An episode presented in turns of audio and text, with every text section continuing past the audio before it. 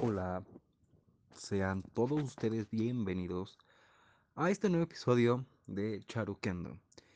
Y espero que hayan tenido una semana muy guapa, muy chula. Y si no, pues esperemos y la próxima esté muchísimo mejor.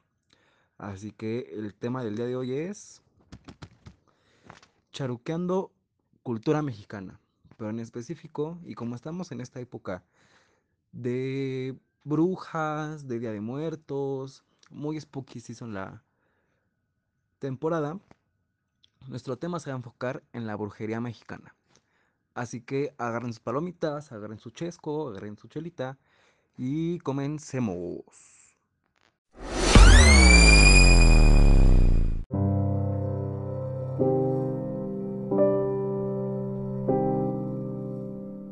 Comencemos con este tema muy escabroso.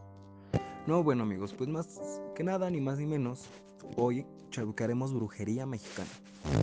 Entonces lo retomaremos a partir de un libro y de la literatura de Alejandro Jodorowsky. Este escritor famoso, a lo mejor si mucha gente allá en casita no sabe, eh, es muy reconocido por ser tarotista, por escribir varios videos acerca de, la lectura de las cartas, de la cartomancia, del tarot de Marsella, del tarot este, Rider White. Entonces, él a través en su libro La danza de la realidad, relata a través de sus palabras el particular caso de doña Pachita Bárbara Guerrero. Contextualizándolos un poco, ella es mejor conocida como Pacha, fue originaria de Parral, Chihuahua en 1900, año en que nace y según los testimonios se desconoce el mes y el día de su nacimiento. A lo largo de toda su vida, ella radicó en la Ciudad de México. Y ustedes dirán, ¿por qué este güey está hablando de una señora que a lo mejor ya falleció? Pues a ella se le reconoce como la famosa cirujana psíquica, porque contaba con unos grandes dones para analizar la mente de las personas que acudían a ella a su consultorio. Se dice que tenía su consultorio o el lugar donde curaba a la gente en Coyoacán.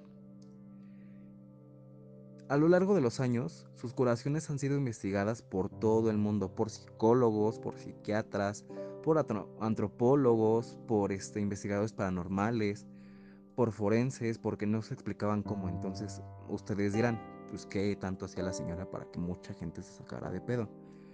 Pues esta señora se decía que podía manipular el espacio, el tiempo y la materia. Tope en eso. ¿Por qué?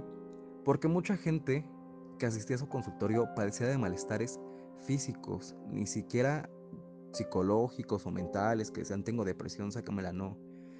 Había gente que llegaba a su consultorio y decía, señora, tengo cáncer, sáquemelo.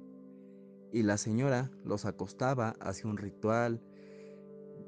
No, y, quiero, y quiero aclarar que no cualquier cosa como, no sé, irte al mercado de Sonora y te hagan una limpia, te limpien con incienso, te, te chinguen este, las nalgas con, con ramitas y hasta ahí. No, la señora en verdad tocaba los cuerpos, le sacaba este, el cáncer o los órganos dañados y ella acudía a los amores a mm, traer órganos funcionales, órganos buenos, que según cuentan los trasplantaba de forma psíquica en el cuerpo de sus pacientes.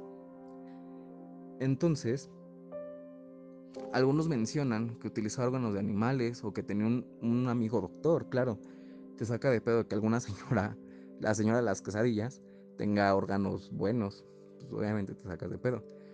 Pero la fama de la señora fue creciendo porque había testimonios que sustentaban la veracidad de sus tratamientos y de sus cirugías. Sus pacientes por lo particular eran pacientes de la colonia Roma. Sin embargo, no solo eran vecinos, no crean que eran cualquier persona, sino también acudían políticos, incluso personas artísticas. Aquí una persona destacada que se resalta dentro de sus pacientes fue Leo Dan, el cantante de que su canción más famosa es Ay amor divino, pronto tienes que volver. Ese güey fue con esa señora y lo curó. Entonces se volvió tan famosa que fue reconocida casi internacionalmente. y gente acudía por eso.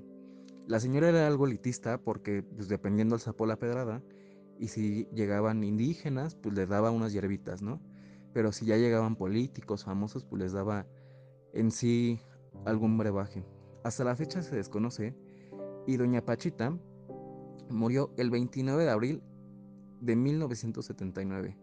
A la fecha se desconoce la veracidad de sus tratamientos y de sus cirugías, pero por siempre se le recordará como la cirujana psíquica.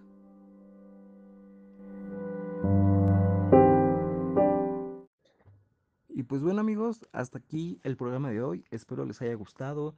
Si les interesó más el tema, en Facebook, incluso en Facebook hay más información de ese tipo de cosas que en mismo Google o Wikipedia. Entonces, espero que tengan bien y les mando un muy muy fuerte abrazo y los quiero ver triunfar. Hasta la próxima.